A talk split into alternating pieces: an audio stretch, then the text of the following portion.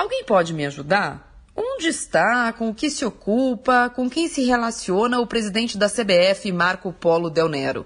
Há mais de dois anos que ele só existe em assinaturas de ofícios. Aparições públicas foram pouquíssimas e sempre, coitado, o Cartola estava afônico. Esse senhor tem muito para explicar para o FBI, para a Justiça Suíça, para a Justiça Espanhola e outros 24 territórios à sua escolha. Mas também tem muito a explicar e a fazer por aqui.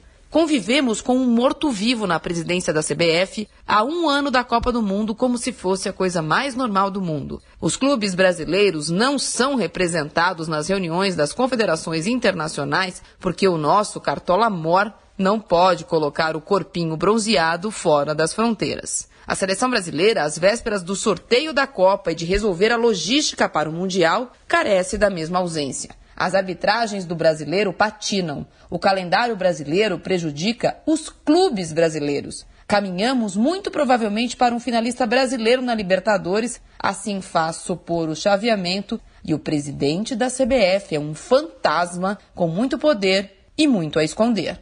Perguntar não ofende. O Ministério Público e a Polícia Federal brasileira nunca ouviram falar nesse cidadão, Marco Polo Del Nero? Nunca?